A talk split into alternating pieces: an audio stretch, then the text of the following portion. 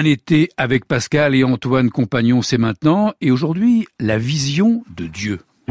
T'as quand même lu Pascal. hein? Oui, l'homme est un roseau pensant. euh, Un été avec Pascal? Les deux infinis, euh, je sais pas.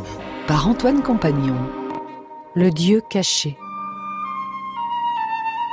Charlotte de Rohanès, la sœur du duc Hamid Pascal, visita Port-Royal en août 1656, en pleine polémique des provinciales. Elle exprima aussitôt le désir de se retirer. Son frère l'emmena dans le Poitou afin qu'elle mît à l'épreuve sa vocation. S'ensuivit une importante correspondance avec Pascal, qui intervient auprès d'elle à la manière d'un directeur de conscience. Sans s'imposer, il l'accompagne dans sa conversion. Or, on assiste dans ces lettres à la naissance du thème du Dieu caché, qui sera au cœur de sa doctrine dans les pensées.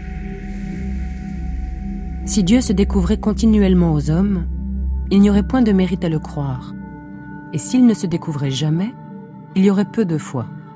Mais il se cache ordinairement et se découvre rarement à ceux qu'il veut engager dans son service.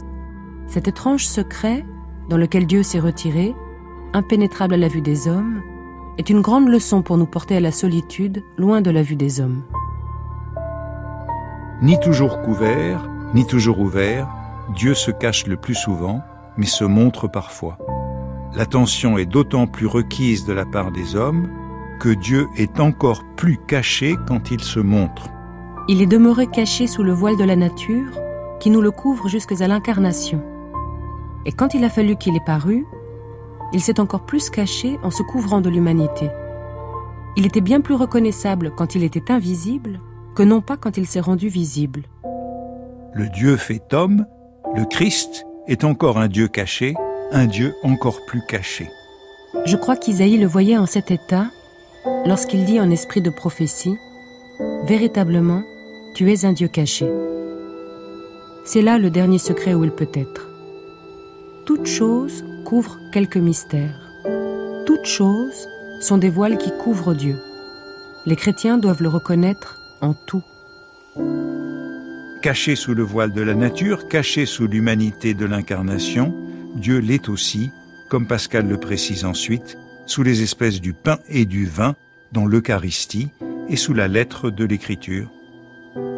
C'est pourquoi dans les pensées où le motif du Dieu caché d'Isaïe est récurrent, Pascal se moque des théologiens qui prétendent que l'action de la providence est visible dans le monde par les hommes.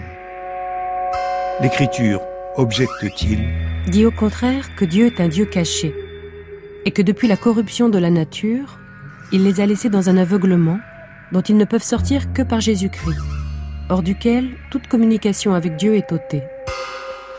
Par un retournement dialectique, l'obscurité n'est pas un argument contre la religion chrétienne, mais au contraire en sa faveur.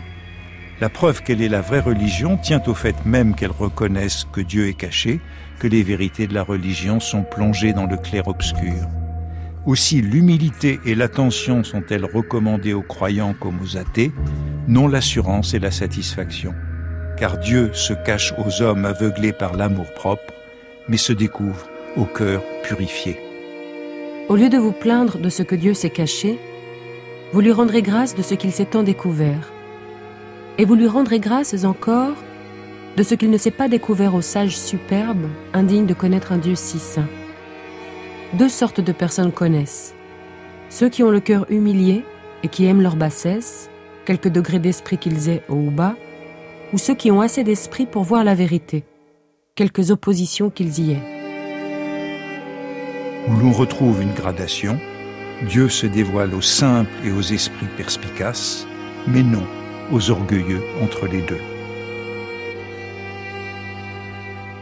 Un été avec Pascal, Antoine Compagnon.